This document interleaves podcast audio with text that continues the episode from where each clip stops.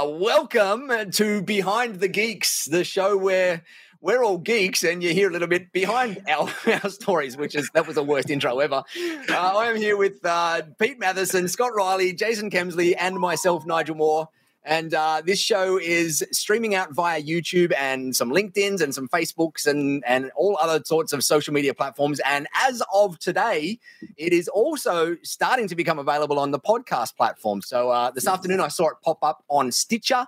Uh, and by in the next 24 hours, we should see it pop up in Apple Podcasts and Google Podcasts and um, and sorry, Spotify as well. It's already on at Spotify at the moment as well. So we are now officially in the podcast world. So for those of you listening on a podcast, you can't see us. We're all here pulling silly fa- silly faces and doing silly things on the camera. Uh, but we will try our very best now that we're on podcasts to not do anything that you have to go and watch something on. So we do screen share a little bit on this thing, but we will always talk through screen shares and stuff like that. Uh, so tonight's topic this morning's topic for those of you in the UK is uh, all around productivity. And productivity is such a broad topic. And it's a topic that's like this endless rabbit hole that we can all get stuck in and go in and can never come out from for many, many years. And, and, um, and it's kind of this, this layers deep. And, and it's one of these things that I know I'm a little bit of a productivity junkie. I know some of you guys uh, probably are as well. And so we're just going to talk about some of the things that work for us, some of the things that don't work for us, some of the things that we've tried, some of the things that we've heard of out there. Uh, and so I saw that a couple of you guys have written some notes down here about things like last week we touched on the thing of the Pomodoros, um, using tools like automations with with platforms like Zapier and stuff like that. So, who's got the world's best productivity hack that has changed their entire life? And they want to start off by let's start the conversation off by diving into it. And if no one raises their hand, I'm going to pick on someone. There you go. Pete's raised his hand. Okay. Here we go. What's uh, what's something in your world, Pete, that's that's productivity based? That I would say the, the biggest and best thing from everything I've come across is just time blocking. I know that's quite a sim- quite a simple, straightforward thing, but literally just block out the time that you need to do your tasks, and those tasks will only take as long as you give it. Oh, there, there's the whole uh, was it some, someone's law, law. Of, Parkinson's, Parkinson's law, law of yeah. was it tasks consume the amount of time you allocate to them. Yes. So if you give it a day, they'll take a day if you give it an hour, you can do the same task in an hour because your mind just is, is kind of just developed to know, oh, I've got a whole day to do this. I can, oh, I can have a look at Facebook. I can have a look at Twitter. Oh, what's that going on over there? And you just get distracted. Whereas if you have that focus to do like the hour's worth of work in the hour, I get so much more done. Uh, literally, like since since like selling the my, my MSP and now doing the bits I'm doing now, I have like my days allocated at a high level, so I know what I'm doing on each day. And then within each day, I then have things blocked off. So Mondays, I script my videos. Tuesdays, I shoot my videos. Wednesday mornings, I actually have a time block for time off. So I make sure I take time off every week.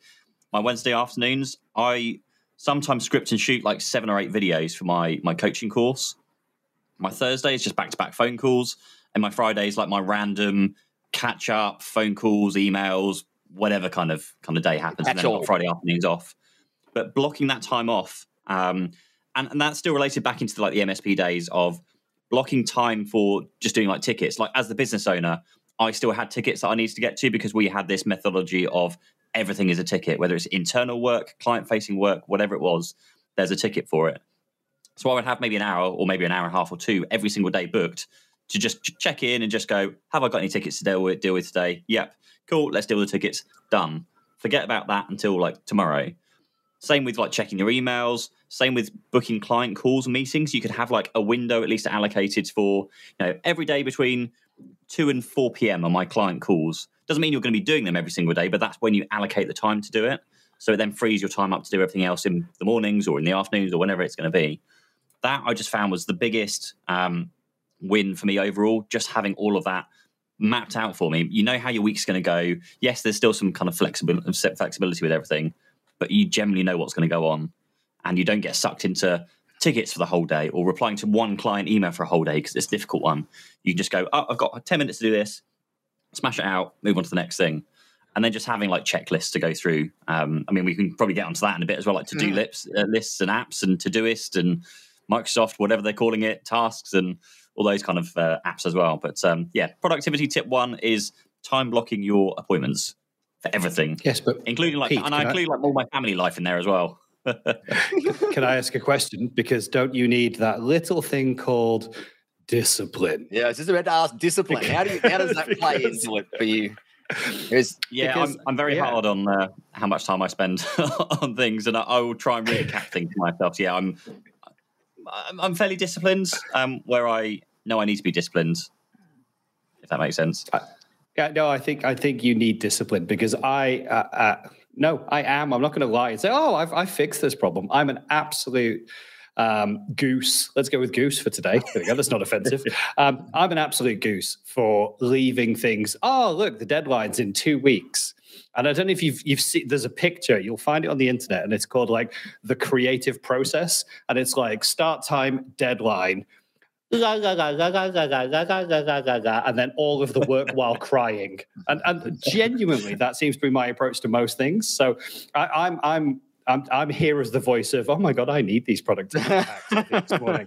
But um, I'll tell you some of the things that do work for me that I love to do. Like when you when you do set aside that focus time, because I do, but you remember how we talked about like getting engineers to do their training and doing their exams, and you have to sit on them because something else will always be more important. Same thing, right? I, will put time aside. go, I, I need to get those things done in this in this time frame when I do get that focused on, one of the things that really helps me to do is, I mean, on my machine anyway, I've disabled all pop ups for like Teams and email. So I don't get the little toast notifications that come in from the right hand side saying, hey, you've got a new email. I don't get any um, Teams notifications that pop up. I don't have any sounds or any buzzers or anything like that. Because when I do want to focus on writing something or updating something, I don't need any of those distractions because I can get all Homer Simpson and, ooh, shiny oh shiny and you just just a one liner and genuinely it could be a one liner from a client oh i've got a problem with and you're like what have they got a problem with that, that's it. Hang on, what have they? got? Hang on, let me go and check. And you're instantly taken out of your flow. And so I think when you do set aside those times, turn off those distractions, get the phone on silent, make sure you you set aside um, just just the focus time. I think because aside from my discipline, I need to not be distracted as well. It's really interesting, isn't it? Because um, I was I was I took the dog for a walk as I do every morning, uh, seven o'clock, and I was listening to a podcast about discipline. Um, so I, I, feel like I might somewhat be ready to to share. Um, there was a really cool story, um, and I, I, can't recall the, the, guy's name, but it's really important coming to this pro- productivity. And it was talking about the concept that people only do things that have instant gratification mm. as opposed to delayed gratification. So the the story was about a man that he took every Wednesday off to go to the beach with his family because he needed the instant gratification of the beach is there and I get to have fun today, as opposed to I'm going to continue working my socks off and the delayed gratification being I'm going to own that beach one day. Hmm. And as I started to apply it, um, once the podcast had finished, to stuff that I do, I got exactly what you were just talking about, Scott. I would focus on things that gave me immediate results or immediate feeling of I've achieved something. And all of that stuff that gives me delayed feeling, but it's the right stuff really to be working on. Actually, I'm kind of putting to one side. It made me start thinking about MSP owners and how they get involved in tickets. And there must be a correlation there in terms of the immediate gratification they get, as opposed to, right, let's work on the issue as to why I'm having to work tickets which is the delayed gratification, right? So I, have started really um, since seven o'clock this morning thinking about that as hard as I can. Um, but also every morning I do make a note of the top three things I have to do in a day, and I have a golden rule that says if it's not in my diary, if there's something not there, I'm free. So my diary should be blocked pretty much nine till six, nine till seven, whenever I'm working. And if there's nothing there, that's wasted airtime that I'd find myself on LinkedIn or Amazon buying the latest thing that Pete's spoken about this week. Um, Buy, buying and selling land in the metaverse. Uh, but I like I like what Ismail's saying in chat there. He's saying he works 90 days every day from 6 a.m. to work on the business. Mm. And then when he's actually in the office, he can then dig into the weeds. And and, and that is, yeah, you're quite right. That's when the distractions happen, when the team needs you, when they've got issues that they need to escalate. Um, but he's setting aside that time to work on the business. I like that. I think I, I have a bit of focus time myself every morning at 5 a.m. between 5 and 6, but that's more of a mindfulness time. That's my kind of mental preparation. You don't have to be anyone's dad or husband or, or, or business owner or any of those things. You just get your own mindfulness time. And that helps kind of set me up for the day. That is one of the biggest things I do to be able to walk straight into the office and just be freshly ready to go, which I think is really important as well. I'm a one massive, of- massive fan of the 90 minutes. Um, I think someone, uh, I can't remember where it came from, the, the, the biggest thing or the, most important things in your business are getting new customers and uh, keeping existing customers. So if you're not spending time every single day on doing that, then your business isn't really going to get any further than where it is today. So you should be spending, yeah, an hour, 90 minutes on the business every single day, not in the business. And actually, right to the early stages when it was just like me, myself, you don't have time to spend time on the business because you're currently, you know, working in it, you're doing customers and all this kind of stuff. But yeah, if you can come in and do 90 minutes before you officially open the doors and open the kind of phone gates, you can do so much stuff with that. We I, I wrote a whole new website because I was like, we, we need a new website. Ours is awful. It made us represented us really badly. 90 minutes for a few weeks gives you a massive amount of time. We had we had a whole website written within a few weeks in time that I would have otherwise wasted on either working in the business or just you know poncing around at home doing like nothing. So you can do a huge amount with that time, and I think even as you grow, I, I kept that ninety minutes um, going strong. It'll be the case of turning up to work an hour earlier, or actually some of my ninety minutes I did in the evening because I'm more productive in the evenings, more awake in the evenings.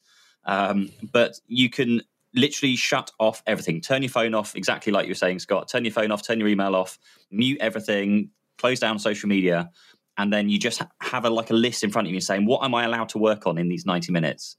And if that focus is on getting new customers or keeping existing customers, then you crack on with that stuff. If it's nothing to do with that, then you don't do it. Close the door, put a sign on your door and saying, "Don't interrupt me unless like the building's burning down or you know some some disaster's happening." but just take that time to focus because you you don't get the time to focus when you're a small MSP. You've got distractions all over the place. You've got clients phoning in. You've got staff demanding things from you. You just don't get the chance. So if you can get that 90 minutes, and it doesn't have to be 90 minutes, half an hour is better than nothing. But yeah, an hour, 90 minutes if you can do, you can do a huge amount of stuff. Uh, you know, uh, well, I think I think if you do uh, a week, if you do a week's worth of 90 minutes, that works up to one working day hmm. of time that you can spend each week doing something to build your business. So yeah, which is a great point, Pete. Right, in terms of I hear so many times I don't have enough time. Mm-hmm. We all have twenty four hours. Every, everyone has the same. It's just how you use it, right? So, so just divvy That's how little you want to sleep. well, that, that is true. That is true. But I think just just on on that matter and the like time blocking side of things, I know so many people. Um, quite a few of my clients come to me and they're like, I, I, work all hours of the day. I'm working right up into the evenings. It's like midnight. It's one o'clock in the morning. I go to bed. I wake up at six and I do the whole thing over and over again. It's the same thing every single day. And it's so easy to fall into that trap because I fell into that trap when I first started. The more I work, the more money I make. The more I work, the bigger the business is going to grow. The more staff we'll have, more clients. And it's a real difficult thing to not obsess over doing that but actually realizing you, if you can like do these productivity things, time blocking the 90 minutes, you can still be just as successful, but you can reclaim some of your kind of actual personal life back, your mental health as well. That destroys your mental health after doing that for so long. So if you can just try those things out, because you'll find that if you actually do the time blocking, if you do the kind of 90 minutes thing every day, things won't really change. Well, things will change, but you won't be any worse off from losing that extra six hours you spend every single evening on the business. So it's just just but it's so difficult to try and convey that mm. across or just explain. You kind of just try and force yourself to do it because you won't see the results or the differences until you actually just try it yourself. But it's such a difficult thing because yeah, well, I'm going to spend another six hours because it's going to push me further forward because that feels like it would. I think you've, you've highlighted something for me there that's really important around like MSP owners and the workload that they take on. Um, I've seen so many people even in larger organizations who are MD and are spending like 12, 14, 16 hour days working on everything and trying to get into the weeds of everything and trying to get everything done. And it's because they haven't built out the trust level of delegation underneath them in, in the teams and the people that they have. I say underneath, I don't mean to put it in that kind of hierarchy, but it's it's just that like, one of the most productive things that you can do as an MSP owner is get your time back so that you can focus on on the goal of the business, right? Which, as you said, Pete, is you know keep the customers, grow more customers, grow the whole business, look after the staff. That's the mission, right? But if you are so consumed by all the individual niff-naff and bits and trivia, but you've got teams of people underneath and you can delegate to them. You can trust them. And that's one of the hardest things of a, of a, a business owner to do is to start to trust the people in your team. Or it is for some people anyway. But just being able to hand off those tasks gives you the time back. And also it elevates them because they're seen you know a position of trust of things that you would normally do that they now need to do. And i just think there's so much time that you can get back there to focus. And it's it's great for your mental health. Everybody sees you as a much better person because you're not ah constantly stressed trying to do everything. And let's be honest you can't do everything well. So you'll just do everything badly and I think if you can trust your team and build up, you know, those delegation of tasks. Also, it, it kind of reminded me, Jason, you you touched on something just around you know how, how we work and, and, and, why we work in a certain way. And it made me think that a lot of times we'll repetitively just keep doing the same thing rather than going oh look this is taking two hours of my day three hours of my day now. And as we get busier it's taking four or five hours out of my day. Simple thing might be invoicing right? When you first start out, you're doing all the invoicing and you do the finance system and you do the control accounts and blah. And, and at some point you go, geez, this is taking like a day of my time to do the invoicing. There has to be a better way. And that's where you just got to take that time off and just step back and go, is there a better way? Is there a tool? Is there a system? Is there an outsourcer? Is there a combination of both? You know, you know, and we have like great automation in things like um, Xero and HubDoc, and then we have a bookkeeper okay, guess who's not doing accounts anymore? This guy. Now he's focusing on the things he should be focusing on. But these are things that you all like. I, am still learning, right? It's two years into our business, so I'm still learning all these, you know, different things. But it's it's that time that you need back as the owner to focus on the goal of the business. That's that's you know the most productive thing that you can do. I, I love. Maybe we can have a bit of a talk about the like the automation tools and stuff because I, I, love automating things. Um, and, and you mentioned there like all the accounts and side of things it's something I come up come across quite often where we didn't really ever manually type things in in, in our mm. the process we were using. We'd go to our quoting tool, so go go through like the sales process. We'd quote something to a client. It would be using something like ConnectWise Sell, which ties in with the distributors. So we didn't really type anything in apart from a part code, and then it pulled all the information in. That would then push it through to the PSA system. That would then push it through to invoicing, through to the invoice of the client. No point in that process if we had to manually copy and paste any information or make any mistakes, it's just pushed it through. There's been no checking of anything because we know it's all right from the, the, the get go. Um, and it just saves so much time. Whereas I know a lot of people are sat there kind of going, well, we have all these all these issues that get caused because we copy data from here, we put it into that system, then we put it over there. There are systems like yeah, Zapier, which you mentioned, that can do well. If this happens in this system over here, then I want you to do this with this other system over here. I, I still use that today. It is one of the most valuable things that I, I have because you can do so much stuff with it that you just couldn't do otherwise. You have to do it manually. So I'd love to know, actually, Nigel, I'd love to know a bit more about your automation because I know you had a lot of manual steps in the early days of the Tech Tribe, I think, if I recall correctly. When, when we started the Tech Tribe, it might have looked pretty on the surface, but under the surface, we were like the proverbial duck that was scrambling for its life. With uh, and there goes my camera again, but ignore that if you're you're watching this thing. But uh, but, but we had manual processes for nearly everything under the scenes, and the whole the whole goal was just to launch the business quickly and then just deal with all the process later on. And over the next resulting year or two, we then had to go through and automate all of those manual processes that we had behind the scenes. And and we use things like Zapier. We just had to upgrade our Zapier account again because we're doing something like 25,000 Zap pings. Oh, there you go. The camera's back. 25,000 Zap pings per month at the moment inside the Tech Tribe. And um and we've got 45 or 50 automations inside Active Campaign. Looks like my, my camera's paused at the moment. So you guys that are watching can ignore that. Um, Great success. it didn't, yeah. It's always good when you upgrade technology and it gives you a downgrade.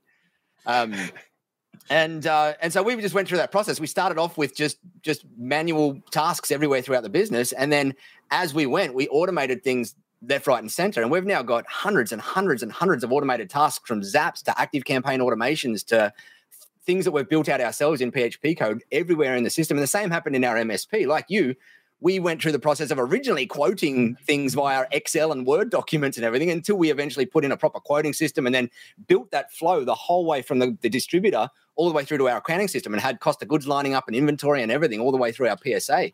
And that automated a crap load of stuff in there. And it's one of those things that a lot of people look at a process like that and go, oh man, that is hard. And yes, it was hard for a short period of time but the outcome of that is that we then, once we got through that hard period of, of, getting all the systems tweaking and finding all the bugs in the process and whatever, we then had an automated system. So we never had to do it again. And it paid for itself tenfold over the next few years of, of knowing that data integrity was correct and and that we, we didn't have to we could focus on high level tasks in our business and so we we go very deep in automation but um we always start a process off just to learn the process manually and just get humans involved in it, throw some humans at it, tweak the process, get it fine tuned, and then automate the crap out of it as much as we possibly can. We're just again going and doing another big behind the scenes automation process in the tech tribe at the moment. That's going to cost me probably 30 to 50 grand to go and do it. But again, it's going to save over the long run probably another couple of hundred grand each year in, in downtime and, and bad back end processes and whatnot just to be able to do it. So I'm all for automation. I, I get giddy when I talk about it as well. Scott, I know we had. Any... Uh, Uh, Oh, go on. Are there any really cool automation kind of tools within like Azure 365 that you, you've come across or are using? Oh, there's absolutely tons. Um, there's there's none that we use personally, but there are tons that we use for clients, and it, it can be simple things like um, you know people running their web farms, and if you need to auto scale up that web farm because you're getting a busy period, it's you know the holiday season and more people are coming shopping to your website. Cool, you can auto scale up, and then you can auto scale back down again at the right time. Where again, this is if you've deployed the infrastructure properly and you're using some nice infrastructure as code pieces, that thing just smoothly goes up, comes back down again. You set the metrics that you want to have, like your, um, you know, your overhead level and you know your throttling level, and it just goes up and down. And yeah, you know what? You just pay a nice little bill at the end of the month, but no one is scrambling, right? And I take that back to years ago where we used to run, you know, websites for the national newspapers or for people like um, not Ticketmaster, but Ticketmaster type organizations, um, where, you know, the new Take That tickets are on sale. And so we know it's going to be absolute chaos that week as everyone tries to get on the site, like when you're trying to get the Glastonbury tickets, right? Um, and, and that would all be manual effort and heartache and, and headache and trying to get more servers in racks and get them all ready to go. And today, that process is just a real nice, seamless, you know, go up, go down. But you get the simple version of that inside Office 365 as well. You can, you know, put a form out like a, like a Google form. You just put out a Microsoft form, ask people a load of questions. You can then automate the collection of those, pop them into a spreadsheet, a database. You can then share the results with different people, and that whole process is automated. So th- that pops into my head every time um, they send out the school dinner preferences from our school um, and they print out like four sheets of paper, one for every week or one for every you know, week of the six weeks in that term. And they go, tick the different colors and write your child's name at the top. And I'm just thinking, someone in the office has got 300 lots of six pages, and then they're going to sit there and manually put little crosses in a spreadsheet against each one of them. And I'm like, dude, just put it in a form that'll fill in the spreadsheet for you and send it to the chef. Ta da! Like, no effort on your part. Uh, so there's there's tons of stuff like that they could do, but you know when you don't want to get involved in your own school's IT for your children, that that's never going to go away, is it? Can I listen to you anyway? Would they? Can, can no, I no. can I flip the conversation a little bit now across from tools across the mindset a little bit in productivity because tools are awesome and I love using tools and and my camera's gone off again every time I talk. Maybe I should stop talking. Uh, but but I think a lot of this stuff also stems from having the right mindset as we go into this stuff and approaching yeah. things from a mindset first perspective. And um, and what I mean by that is like we had that conversation briefly before around focus and how to how to focus on the the short like the tasks that we know are not going to give us that that reward of the the feeling good in it and and as we all most of us have probably heard the term dopamine and and the different types of receptors that we've got in our brains that we get very addicted to dopamine releases when we we have these little short term things like facebook the whole notion of these social media things is built off our dopamine addiction to these things. What I've personally found over the last probably four or five years is that the more I interact with things like social media and things that give me these really quick dopamine things, the shorter my attention span and the shorter my focus. And the more I detract myself out of those tools and, and just use them very intentionally in only very specific time periods and in very specific ways, the longer my attention span becomes. And so I don't know about you guys, if you guys have got any any um mindset hack tips or or things in here that you've that you use that are not tool based, but a little bit more based around psychology and biology of of how we how we approach this productivity game. I, I, I love not, that not, point. Sorry, go on, go on, Pete. A very very quick one. Not not really. I, I think the main thing is just awareness. Like you say, no, they're about the social media tools. Just aware that you waste a lot of time. Not really a mindset kind of thing, but I, have gone through a process where I've started uninstalling the tools, yeah, uninstalling the social media apps, uh, and actually, without having the topic about tools, um, there's a an app that I use called Beeper that allows me to collect all of the chats together in one app. Ah, right. So I don't have to actually open the social media app to awesome. check the chat and then get distracted by everything else as well. That's been a huge, huge kind of bonus to me. So I literally have LinkedIn, Twitter, Instagram, Facebook, like messaging, iMessages, everything comes into this one chat app, and all I get is the chats and nothing else. So I can still chat to people, but not get distracted. Sorry, Jason.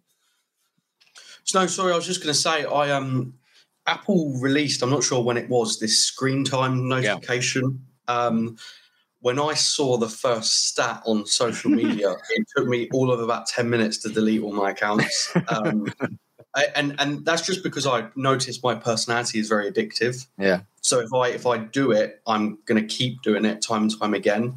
So I, I'm aware it doesn't work for everyone, but I deleted everything apart from LinkedIn. I I then found some mental clarity, which has actually helped me in other areas and and improved me as a, a person. I would say. But the second thing I do, which I I, I know that um, I know that Nigel is a fan. I'm not sure about you other two. Um, I, I meditate every evening, and it's almost like I'm plugging myself in on charge. reset button, nearly. A reset button. So the next day, I come fresh. I, I sometimes felt prior to meditating that I'd wake up a bit foggy, and I, my, the the thoughts from yesterday were lingering, or the they they just waiting to be triggered again. And so meditating for me kind of hit that reset and that that almost charge up, which meant the next morning I gave I found I gave even more. I'm not a morning person, so I, I needed to get or gain something there to be able to keep up and be able to do things like this. Um, so I, I noticed that and I started meditating. I realized I drop off at lunchtime. I'm so inefficient at lunchtime. It's it's unbelievable. And then I come back again in in late afternoon and I'm at the best I am during the day, which is usually when I then take myself out of the work environment and focus on one of the really heavy tasks like processes or whatever it is.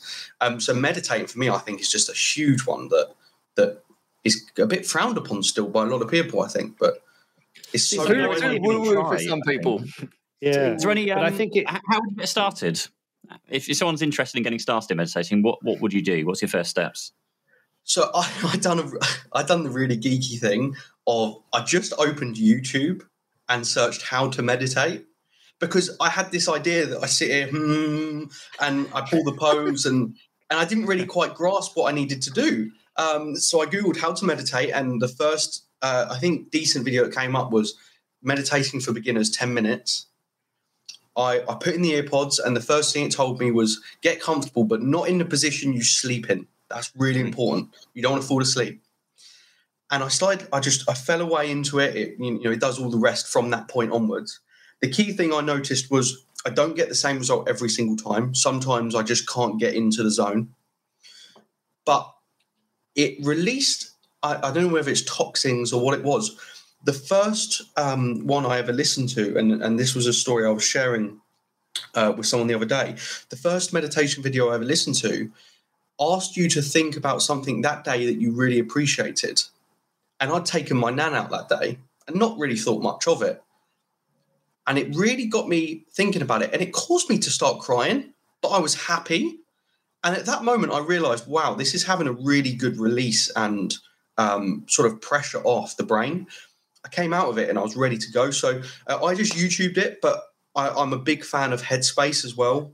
Um, if, if anyone uses that, yeah, I, am a big fan of it because they they you get the variety and you get to mm. switch it up every sort of day or week. And um, what what do you not use, Nigel? I know you're a fan of. So I, I, I am up to, um, I reckon I'm 2,500 days in a row now of daily meditation. I, I stopped counting at, at, like 500, but it's I think it's about two and a half thousand or 2,000 or something days in a row without skipping a beat. And it has completely changed my world, my life, my everything. And you mentioned before, Pete, around having that awareness around things. One of the things that meditation has given for me is an ultra deep awareness in my world all day, every day that I never had before, because I can now spot the the milliseconds and the micro moments throughout my whole life, and I, and I live in these, those micro moments rather than days, weeks, and months disappearing without me knowing what happened in them. And when I first started in the in the, the whole meditation game, again, it was for me. I looked at it and I went, "Oh, what is this woo woo crap?" Um, but I started, and my, I had a um, a coach at the time that was kind of pushing my hand into it, and I, I started uh, with guided meditations like you did, Jason. That were, were uh, one of my favorite ones was by a guy called Vishen Lakhiani, who runs a company called Mind Valley, And it's called the six phase guided meditation. It's a 20 minute meditation that you can find on YouTube. And it goes through that gratitude and all sorts of different things and intention setting. And I really love that one. I did that for a long time. But then I got to the point where I just wanted space and silence and stillness. And so I stopped everything. And for the last probably thousand days or 1500 days, it, for me, my meditation practice is just stillness and silence, and that's it. And sometimes it's in the morning, sometimes it's at night, sometimes it's sitting on a plane with a screaming kid on my lap, whatever it happens to be. I, I just have that that minimum of a 10 minute um, session every day in there. And I think that app that you mentioned, Jason, that um, Headspace app is a great way to start with with that mindfulness um, and the the sorry the um the guided meditation in there. And there's another one called Calm.com as well, which is another great mm-hmm. starter in there. But for me, it just Absolutely. slowed my brain down to think. And I, I, I come out of a meditation session. You mentioned, Jason, you kind of get that feeling that some chemical stuff is going on. I visualize the way I come out of a meditation session now as if my brain's having like a, a, a dive in the ocean and, and coming out refreshed and and it's, it's better than a sleep for me. And um and it completely changes my world and sets my intentions for the day and everything. And I'm I'm a big proponent of it. I know Richard Tubb is as well, who's not with us today. He's um he's had some half of his teeth pulled out or some sort of it's not it's not exactly that but he's had some some dental surgery that um, he's got to recover from at the moment but he's a he's a, a big proponent of meditation as well and it's changed his world as well so it, there you go what's that on your screen that's that is that a happy uh, I'm, I'm going to give it a go I've just downloaded it is that uh, is that the um next week headspace app is it yeah right okay awesome well uh, just a, a tip uh, if it peaks i know you're you're similar to myself you love the gym so my other coping mechanism, I would call it meditation, isn't necessarily coping. Mm. I'm, I'm obsessed with the gym. I have to go, otherwise I feel like I've failed that day. Um, and when I do it, I have to go so extreme and and I, I want to be the best and and all of that that silly stuff, which is is ridiculous. Um, I I contrast to meditating after the gym. So I, I happen to go to the gym in the evenings, um, in mm. between my working and then a couple of hours after I'll meditate. And for some reason, for me, that contrast of the endorphins to mm. then a lull means I get even more out of it. I'm not sure if that will help you the same. It just seemed to be how I. It seemed to be like a polar opposites that really worked well for me. Interesting. Yeah, I'm going to try. I, I started doing the uh, gyms in the evenings, and then I've now stopped because I'm doing. I basically booked on something that's taken up my evenings for the next like another two weeks. Scott, you're on it as well with me, um, and um, I'm going to try and go back in the mornings because I'm now finding out I don't wake up in the mornings. So I'm just like, oh, I've got until nine o'clock. It's fine, even though I've got kids and they're running around the house causing all sorts of mayhem. So I really need to, uh, get, yeah, get back up in the mornings again now. I'll, I'll, give that a try. I'm, I'm, going to give that that meditation a try every day until our next um, call, and I can report just, back. Just start simple. There's no like the, the thing is often we're looking for some quick fix thing that is going to try and give us. And for me, mm. the the shifts that it gave to me was very subtle initially, and it took me probably 40 to 50 days to start to notice those mm. changes in myself. And so that mm. was hard. I was just lucky I had a coach who held me accountable to push me through that first 40 or 50 days. And then I started mm. to see those shifts. And I was really just seeing that I was far more in- intentional and aware when situations confronted me. So something would pop up in my world. And instead of me just snap subconsciously reacting to it, I then had that extra two milliseconds to, to, to, stop and make a conscious decision about what I was going to do there. And that my meditation practice has really helped refine that reactionary approach to my living versus that whole subconscious living approach to my living out there. And um, and that that can be a very subtle shift that you don't notice on the surface, and you'll be going, "What the heck am I sitting here trying to look like Buddha for?" Um, and then then you kind of spot it and you go, "Hang on, I am changing things here, and I've got this ultra awareness around them now that I never used to have before." And it's changing the way I make decisions. It's changing the way I approach relationships, and it's changing the way I approach everything. So, I reckon we can do an entire topic on that one. It's it's one of the changed my world a hell of a lot, and um, and it's very simple. It's one of those very simple things. It's different for each person. It's something you can't try and um, you're not going. There's no test to to prove that you're doing it right. There is no right or wrong. It's just taking that stillness and that space and that silence to to have that time for yourself and to to reflect and to become more aware of the the world that you're living in. I'm going to think there's so much pressure. Cool. I was I was going to say I think there's so much pressure from, um, especially from social media, to mm. be in the terms of Gary Vaynerchuk, crushing it. jab, jab, jab, right hook. You've got to, you've got to go. You've got to, yeah. You're gonna have a side hustle. You're gonna have a front hustle, a back hustle. You've got to gotta go, gotta go, gotta go.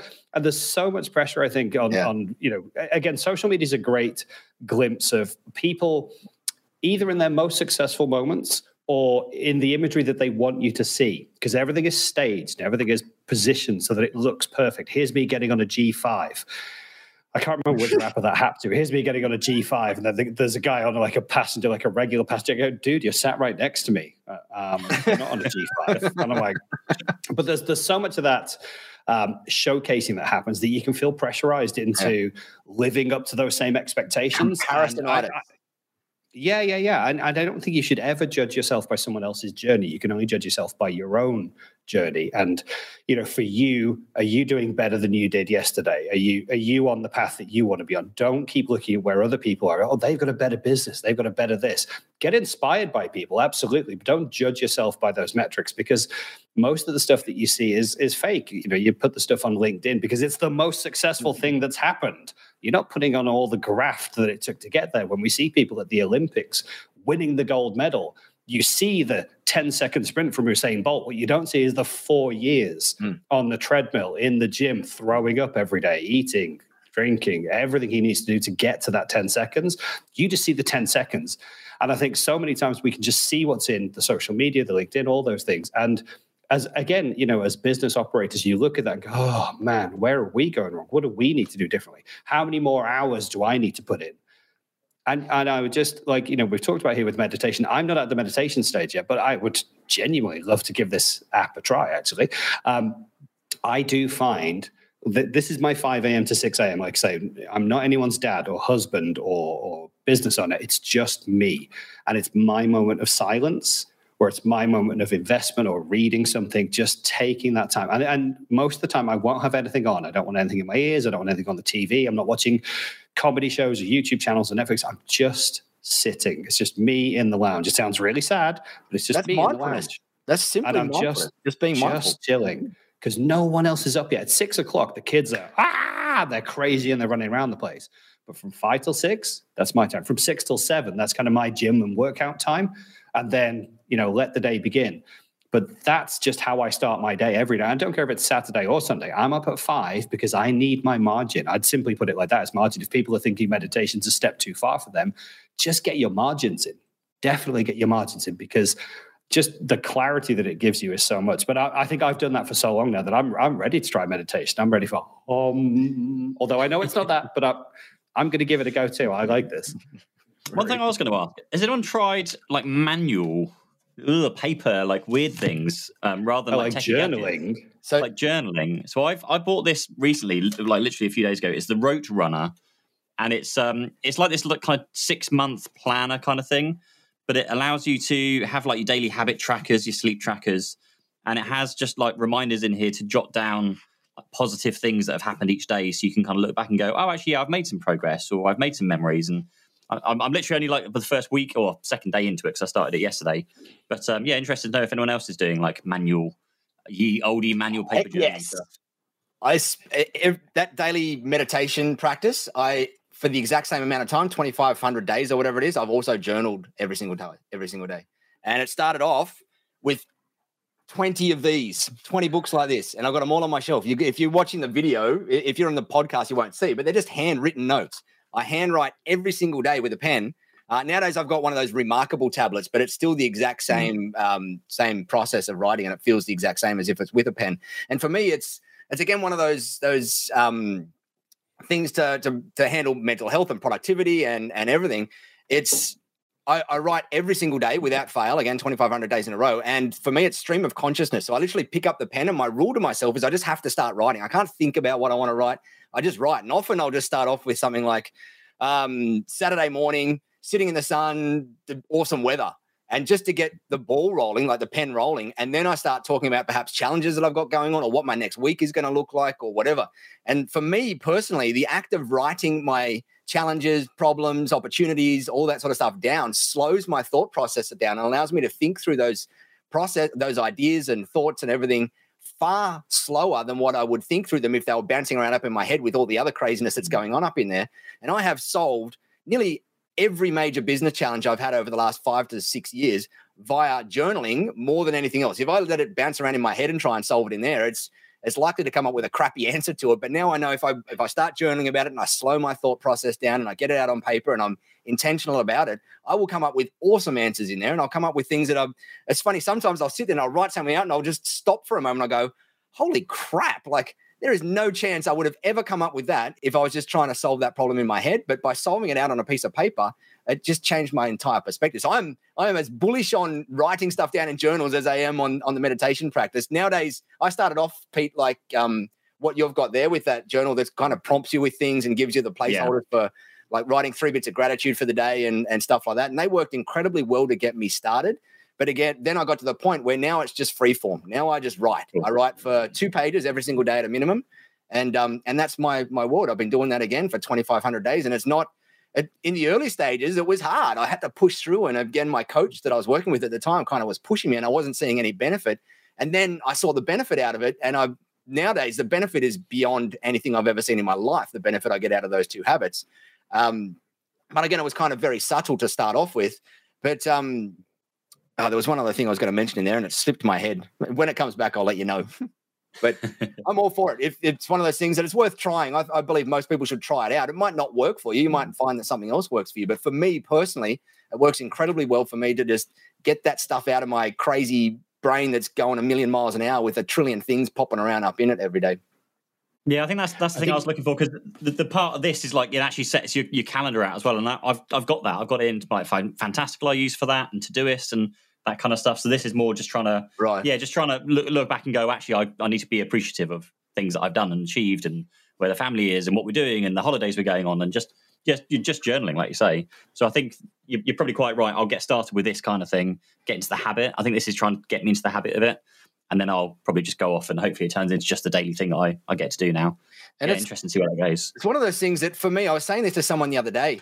Yeah, when I first started journaling and meditation and, and my workouts and all these habits that I've got in place, the initial stages of them were hard, like really hard. There was so much mm. resistance to going and doing it and whatnot. Nowadays, my journaling, my meditation, my workout habits are as easy to me as cleaning my teeth, if not easier to me as cleaning my teeth because they've become a part of me over that period of time. And there is zero resistance to any of them now. I don't ever think, oh, I've got to journal today or I've got to meditate today or whatever. They're now a part of me, just like cleaning a te- cleaning my teeth every day is a part of me. And that that happens to things that you you, you make a habit out of. You just got to make sure that um, you keep that awareness up to make sure that you're getting the benefits out of those habits as well over the long term and tweaking them up and fine tuning them and, and working out the parts that works for you and the parts that don't work for you as well. But pushing through and and finding the ones that do work for you and making it a, a habit that's part of your psyche is such a powerful thing. Can I ask you a question? I would say Nigel? just oh, go yeah, go. Um, all of this in my, um, I was thinking so much as you were talking, and and you do a lot of things that are productivity and mindset related um, that I think are great. I assume this all loops back around to how you fuel your body somewhat. And am I correct in thinking you have a certain diet you follow that oh, gives oh, yeah. you the energy you need? Yes. It starts with biology, right? Like our whole productivity, mindset, and everything to me starts with biology. And the biology starts with nutrition. And and so to me, I'm I would like out of all of my habits and everything, my nutrition is the worst, but I still am I still do have a pretty good diet and, and health regime and I do intermittent fasting every single day and I track my bloods like a geek would track um, track server patch upgrades or whatever. I've got a crazy spreadsheet and some different tools that I use to track all my blood work very regularly. And um, and I have a big supplement re- regime that I use, and I monitor to make sure that those supplements are actually doing things to my blood work out there as well. Um, and nutrition is a big, big, big part of it. I, like Scott, you were saying um, before, or one of you guys were saying before, that you get to that lunchtime period of your day and you're going, oh, like energy levels are down through the floor. And that was my life for many years. I'd wake up in the morning, I'd feel like crap. I'd be in this brain fog from hell. And um, I'd, I'd manage to have some caffeine and like big coffees, and I'd get to get through nine o'clock to kind of 11.30. And then I was back in that slump. For the last seven, eight, nine years, I wake up in the morning and maybe I'll, I take five, ten minutes to wake up, but then I am on and energized and completely full of energy without an energy slump until 11 o'clock at night every single day without fail. I, I do not have energy slumps at all anymore. And that's a combination of things like workout and purpose and meditation and nutrition and eating. And I, I'm very, very, very strict on how and when I eat. And, um, except for ice cream sometimes. Like ice cream is my my horrible vice. I can I have not figured out how to get that one out of my diet yet because I love it so darned much. Um, that and stinky cheese. But um, but for the for the whole, I would say I'm probably 80% good in in my nutrition in there. And that is is one of the founding things for me. Like it's you don't feed a racehorse um, hot dogs and, and Big Mac if you want it to perform well in a race, right? Like if, if you're feeding it the ultra high premium diet out there, and the same thing goes for our bodies. Um, Pete, you were. So, um, to, to that question, same same with the meditation. How would you get started with trying to find a diet that works for you and, and fuels you? Because I live off of hot dogs and chips and burgers and steaks, and I'm, I'm very much a meat and chocolate kind of guy. So I know my diet is not very good. Yeah. How would I go about fixing it? Well, good question. Um, I started that journey about 18 years ago, and um, and I've kind of been on it ever since. Um, for me, like some of the things that worked for me was was learning some of the there's a couple of good books out there called um, like Lifespan and um, uh, you might have heard of Dave, Dave Asprey and the the, the the superhuman book that he's got out there. But some of these books that teach you all about how important our nutrition is to us kind of got me started on the, and there's some older books like that that got me started on the journey of really understanding that nutrition plays such a powerful part in not only our productivity, but also in um, in our longevity. And for me, my one of my goals is to live until I'm at least 130. And I, I fully firmly believe that I will get to at least 130 out there by, and that's science backed that I'm, I'm going down that route. And and most of that is going to be determined by the nutrition that I, I eat over the next five to 10 or the next 30 to 50 years in there. Uh, but to get started, you got to, it's it's baby steps, right? I, like you, you can't just go, all right, I'm just going to change my my entire diet. Over, I'm going to subscribe to the new keto diet or the new fad, or I'm going to start intermittent fasting tomorrow and swap everything. Because to me, whenever I swapped anything drastically, it always I always flipped straight back into bad habits pretty quickly. So I maybe eight to 10 years ago, I started to realize that the more I just change things one little step at a time and ingrain that little step into my habit, the easier it is to become. And so one of my first steps was giving up caffeine and coffee. That was 18 years ago now. And I gave up caffeine and coffee. And that had an impact to me. And then I gave up when I realized that glutens were, were causing problems with my skin and all sorts of stuff um, and, and allergies. I gave them up uh, maybe six months later. And I just went through this continual iterative process that I'm still on and I'm still learning about of just making small incremental changes and just being aware and intentional around my nutrition and, and what affects me. And nowadays we've got all this amazing tech. Like I, I wear an Oura ring. Um, it's mm. one of those those cool little rings that teach you things about your your biology when you're sleeping at night, like your your heart rate variability and stuff like that. And I now know exactly. Like I can I can now guess what my scores are going to be in the morning based on what I ate the night before, whether I had a sauna the night before, whether I've done intermittent fasting the day before, and and how my stress levels were through the day, and I can gauge how good my sleep scores are going to be based on those things there. And you can start to you then start to get this whole intuitive um, feel to your approach to things, and you you then go, okay, I'm, I'm I now like my body knows what, and I'm like I'm kind of very in tune with what my body needs and and what it's going through, and that that's just because of that iter- iterative approach to the whole thing and just taking things slowly and taking one step at a time and trying things. And I'm a science kind of guy. I like to see data behind these things as well. So I um most people think I'm mad, but typically every three months I'll go and get a $500 blood panel workup and uh, they'll go and take like six big vials of blood out of me. And then within two days, I have these 55 different results of, of all different things, inflammation markers and creatine things and um, all my typical cholesterols and, and reds and whites and all of that stuff. And then I go and track that in these online um, tools that I use called Inside Tracker and and i-screen Medical, as well as my own spreadsheet. And I watch for the trends in there to make sure that my trends are, are on on par. And so I look for, and then I'll go, all right, this one here is not where I want it to be. That's the next marker that I'm going to work on. At the moment, it's a cholesterol marker that I'm working on. And I'm, I'm watching it every three months. I'm watching it. I'm seeing the trends go down. And I've worked on my vitamin Ds and, and inflammation markers and all of these ones over time just for hmm. for for the goal of living a longer, healthier, happier life out there. And it, the, sometimes you can get a little bit like it's a, a, rabbit hole that you can go pretty darn deep in. And I, I kind of geek out on it as well. Some people geek out on playing games at, after work. I geek out on this kind of stuff. It excites the crap out of me. Um, but it also it, it also is good for like if I want to live long and have a healthy life and and travel the world and get to 130, not only um, get to 130, but get to 130 healthily I kind of need to be a little bit on top of this stuff here, but um, you got to balance it out with you've got to also live a life as you go and go through all of that as well, and not go too deep down the rabbit hole because otherwise you spend your entire life just worrying about it. So you've got to find a bit of a balance in there. And for me, I think I I, I feel like I've got a pretty good balance where I am at the moment and um and enjoying it. So there's I think, uh, my rant. didn't didn't uh, there was a famous Warren Buffett video where he said to someone, "I'm going to give you a car, but now I'm going to tell you you've got to keep this car for the rest of your life. You can never change it. What are you going to do?" And the person said, "I'm going to keep it immaculate because it's going to last the rest of my life." And yeah. he said, "Well, why do you not do that with your body?" That's that's the bit that fuels everything, right? I, I think we, we spoke about this uh, a little while ago now, Nigel. Um, because I'm very similar. I I've lost it in the last three months, and I need to hold myself to account at some point. But I track every single calorie that I intake right. in, yeah. in my fitness pal. I do it for different reasons in terms of I, am trying to put on as much muscle as possible, and that's just how I, I, I think I suffer from something called bigomorphia, which is the idea that you're you need to put on more muscle every day. Um, and I, I also so there's a company in the UK called Medichecks. They do a wellness package for men. It's I think it's like 129 pound. Um, and you get to do all your blood works, and they tell you what your testosterone looks like, what your vitamin levels look like, what your livers look like. I immediately realized and discovered that some of these multivitamins I was taking were doing me quite a bit of damage hmm. just from doing blood work. This thing that we all kind of think innately, oh, that's good, let's take a multivitamin, yeah, was doing me damage. Yep. It was doing damage, and I only saw that because I do blood work. I now do it typically once a year, twice a year, similar um, to you, Nigel. Yeah, I look through all the results. Um, and it's really interesting seeing the spikes and declines yeah. of specifically testosterone in men. Yes. Um, is the is the big one.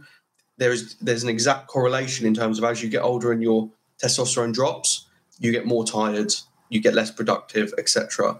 Yeah. Um, and there's a huge illegal section there I could go into, but um, but that's a really interesting one to monitor as well because you know just like uh, a lot of athletes that do things like testosterone replacement, etc., it puts them at the top of their game. This stuff does work. Mm. Uh, it's just monitoring your own and making sure you keep a healthy balance with yourself.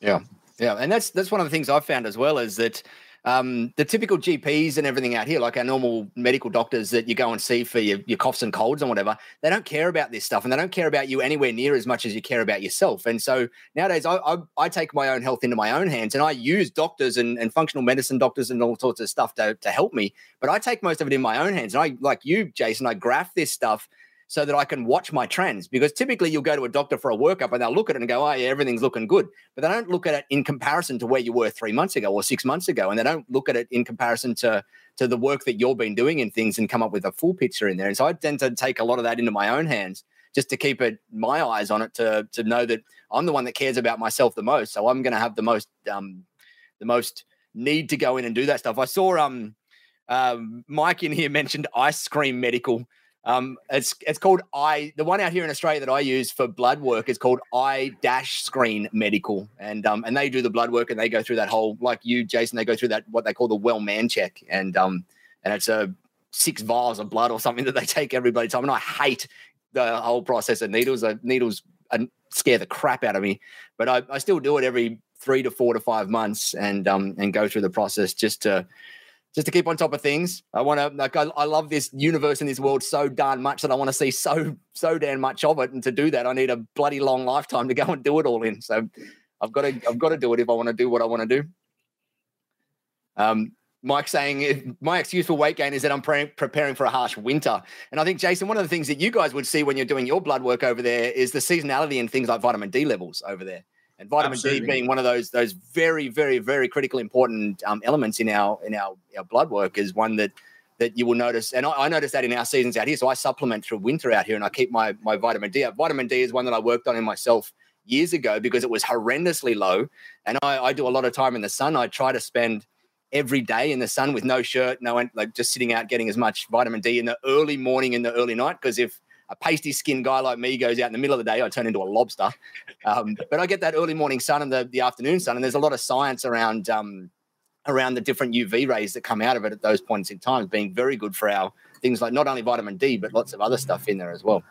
I think it's really yeah, interesting. People...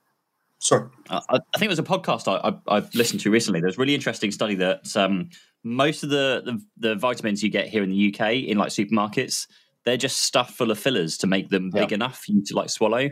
Whereas you go to a proper like a proper store where they cost like three, four, five times the amount, they're actually good vitamins or vitamins we call them over here in the UK.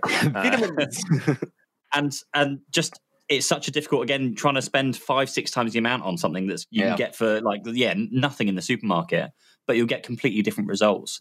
So there's there's something I've been aware of more recently that I should be now be looking at these spe- yeah. speciality stores and online stores to buy this stuff from. It's just like the um the the should I buy the cheap AV or the expensive AV for my clients, right? It's the exact same thing. Like you get what you pay for in this stuff, and I found the exact same. And you you when you when I say I found the exact same, I actually find it when you see that the blood work results just don't show what you're expecting when you go and spend the money on the cheap stuff. And nowadays, you, you probably don't want to know how much I spend on on that. I was about to say that. Stupid amounts.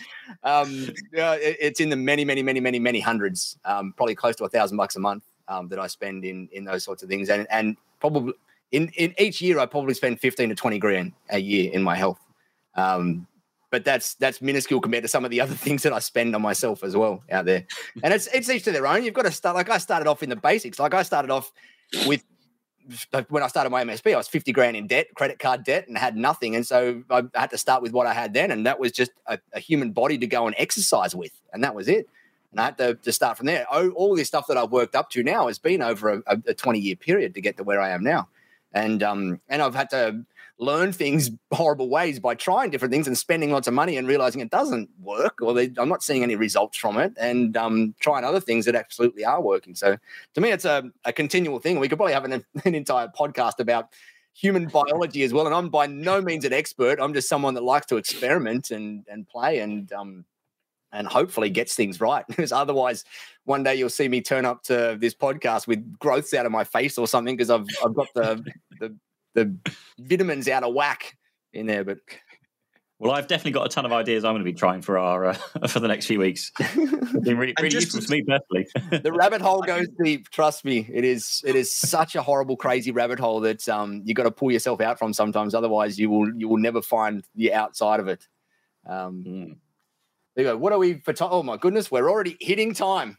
there you go. Was um was there anything that the, the other thing that I wanted to mention just as a productivity hack in here that's a game changer for me is that I always plan out my day the day before. So I always set my three, five, seven tasks somewhere there. It's typically maximum seven tasks the day before. And I write it, you know, in our teams to the rest of my team. And my whole team does the exact same. We pick out what we're going to do, but we do it the day before. We we write a little end of day wrap up for each of us. We just posted in our teams of what we did during the day and then what we're going to do tomorrow. And that's a game changer for me because when I get in in the morning, I don't have to make any decisions about what I have to do. I just bring up my list and I start work on it. And I don't have any resistance to it then because I know that I've got my list that I prepared the day before. Uh, based on my goals and what I plan to knock out. And I, I also do it on a weekly basis as well. Like, what are my big tasks for this week to knock out? I plan them on a Friday to knock out that next week. And then daily, I have that three, five, typically it's between five and seven tasks that I'll aim to knock out each day. And uh, if anyone's not doing that, it's worth giving it a crack to see if it, it works for you as well. It works incredibly well for me out there. I have the same with, um, I guess, finishing off on tools like to- Todoist is my favorite like to do app because yeah, you can literally, awesome. it's, it's like natural language. So I can just type in, do this on Tuesday. And you can even do like every two weeks or every Friday, and it will automatically appear in your to do list every, you know, every Friday or every two weeks. And I, I do that with my VA, my account side of things. So we just log into this to do app and I can just give something to my VA and just say, oh, I need this doing every two weeks. And it'll just pop up on her to do list every two weeks and it just gets done. And I don't have to worry about like remembering things or scheduling things. It's just in there. And it only, um, I, I kind of ref- reflect this back to the way I used to deal with tickets. I only look at the stuff I need to care about that day. Mm. Don't care about anything stuff that's going to happen in future or past or over, you know, overdue. Yes, but you know, nothing that's in in the future. Um, worry about today's tasks. Focus on that. Tick them off. Move on to the next thing. That that's all, all I care about. And overwhelm is is quite another challenge for a lot of people. You've got so much to do. What do you do? My take is I don't really care. Just do one. Just take mm. the first one off the list and do the rest. And um, yes, sometimes I will try and t- tackle like the bigger challenge first because I like to get that done and out of the way, and then go to the other tasks. But at the end of the day, just as long as you're doing something, like just stop procrastinating. That's the main thing. You're wasting time by going, oh, I don't know what to do. Just just do something. One thing doesn't matter. Do it. Move on. overwhelm can be very debilitating and procrastination is typically rooted in overwhelm out there that's one of the main causes of procrastination is just overwhelm not knowing what the task is to move on to next and i think we all struggle with it and we always will at varying levels in our in our journeys and having little little hacks or whatever we like to call them in place to help know that when we're or be aware of when we are getting into that place and then as pete said like it might just be picking your toughest task. Sometimes for me, it's picking the easiest task just so I can knock something off that's going to take me 30 seconds to give me that momentum to then move into a five minute task and then knock that one off to give me the momentum to move into the the other tasks that I've been pushing off because they're tougher things that are not going to give me that quick dopamine hit. And um and I start to ramp up the dopamine hits in a day to get myself to the bigger ones sometimes at the end of the day. And it's it's all about like the if we wrap up at this, it's all about testing, tweaking, and fine tuning and figuring out what works for you. And knowing that you're going to continually improve, you're going to continually change. I don't think anyone in the world is ever going to find their own personal productivity system that they're going to stick with forever because we we try new things and we learn new things and we outgrow things and we evolve as humans and we we we need our tools and technology and habits and, and things to evolve with us. Otherwise, we get bored and we we move away from them and we we stop using them and they pile up and whatnot. So, um, I'm going to end ranting now and pass it over to you, Pete. And you can you can wrap this thing up if no one else has got anything else to to say in here.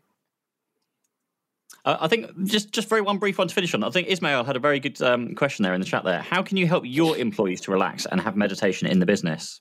Any thoughts Ooh, on that? Question. Um, one of the so so in my MSP, I actually um, had a few of my staff mirror that I was meditating after some time, and they they took up their own meditation practices. And um, and so I, I never sat down with my staff and said, "Hey, I think you should meditate," and became the preachy kind of person. I just um, led by example and just showed that, hey, if if they can see the positive change in me, then perhaps uh, they might go and figure out coming up with their own meditation and practice. And a few of them did. Um, I think for me, it's just about having those intentional conversations if and when you can, but not from a preachy place. Coming, just doing it from when when you've got opportunity. And I, I remember one of our staff members, she was um, struggling with a couple of different things, and we sat down and we were going through it. And it was not until a, an hour or two into the conversation did I even bring up the, the subject of meditation and just said, "Hey, this is uh, one of the things that's really been helping me." And we we kind of connected um, that I was having, or I'd been having similar symptoms to what she had in there. And um and because we went through that whole connection thing, and I wasn't preaching or whatever, she went out and tried it, and and I know that's still a part of her, a very deep part of her world today, five years later. Um, and so to me, I think um, you show lead by example out there. Go out and lead by example. If you if you're seeing the benefits, perhaps sit with your team and talk to them about the benefits and, and offer them some insight into how they might be able to do it. But don't don't do it from a preaching place. No one likes being preached to, right? Everyone likes just seeing something that happens from example or um or being able to test their own things and and experiment. Like to me, it's if our our whole business, not just meditation, is just the culture of experimentation and and we try, try new things and we tweak new things and we break new things and we we we we just go back to that whole spirit of, ex, of experimentation. And if everybody's got that, then they might be willing to try something um, and give it a crack, knowing that they're just trying. It's just an experiment. It might fail, it might succeed. You don't know until you go and give it a go. I think one of the other simple things that you can do is is just enforce things like lunch times because mm. everyone's so yeah. guilty of grabbing lunch and just sitting at their computer and eating and clicking on the mouse and carrying on with doing what they're doing. And you know, we talked about margins a lot today, and I think you know you have to help them get that margin, or just at least be supportive of those margins.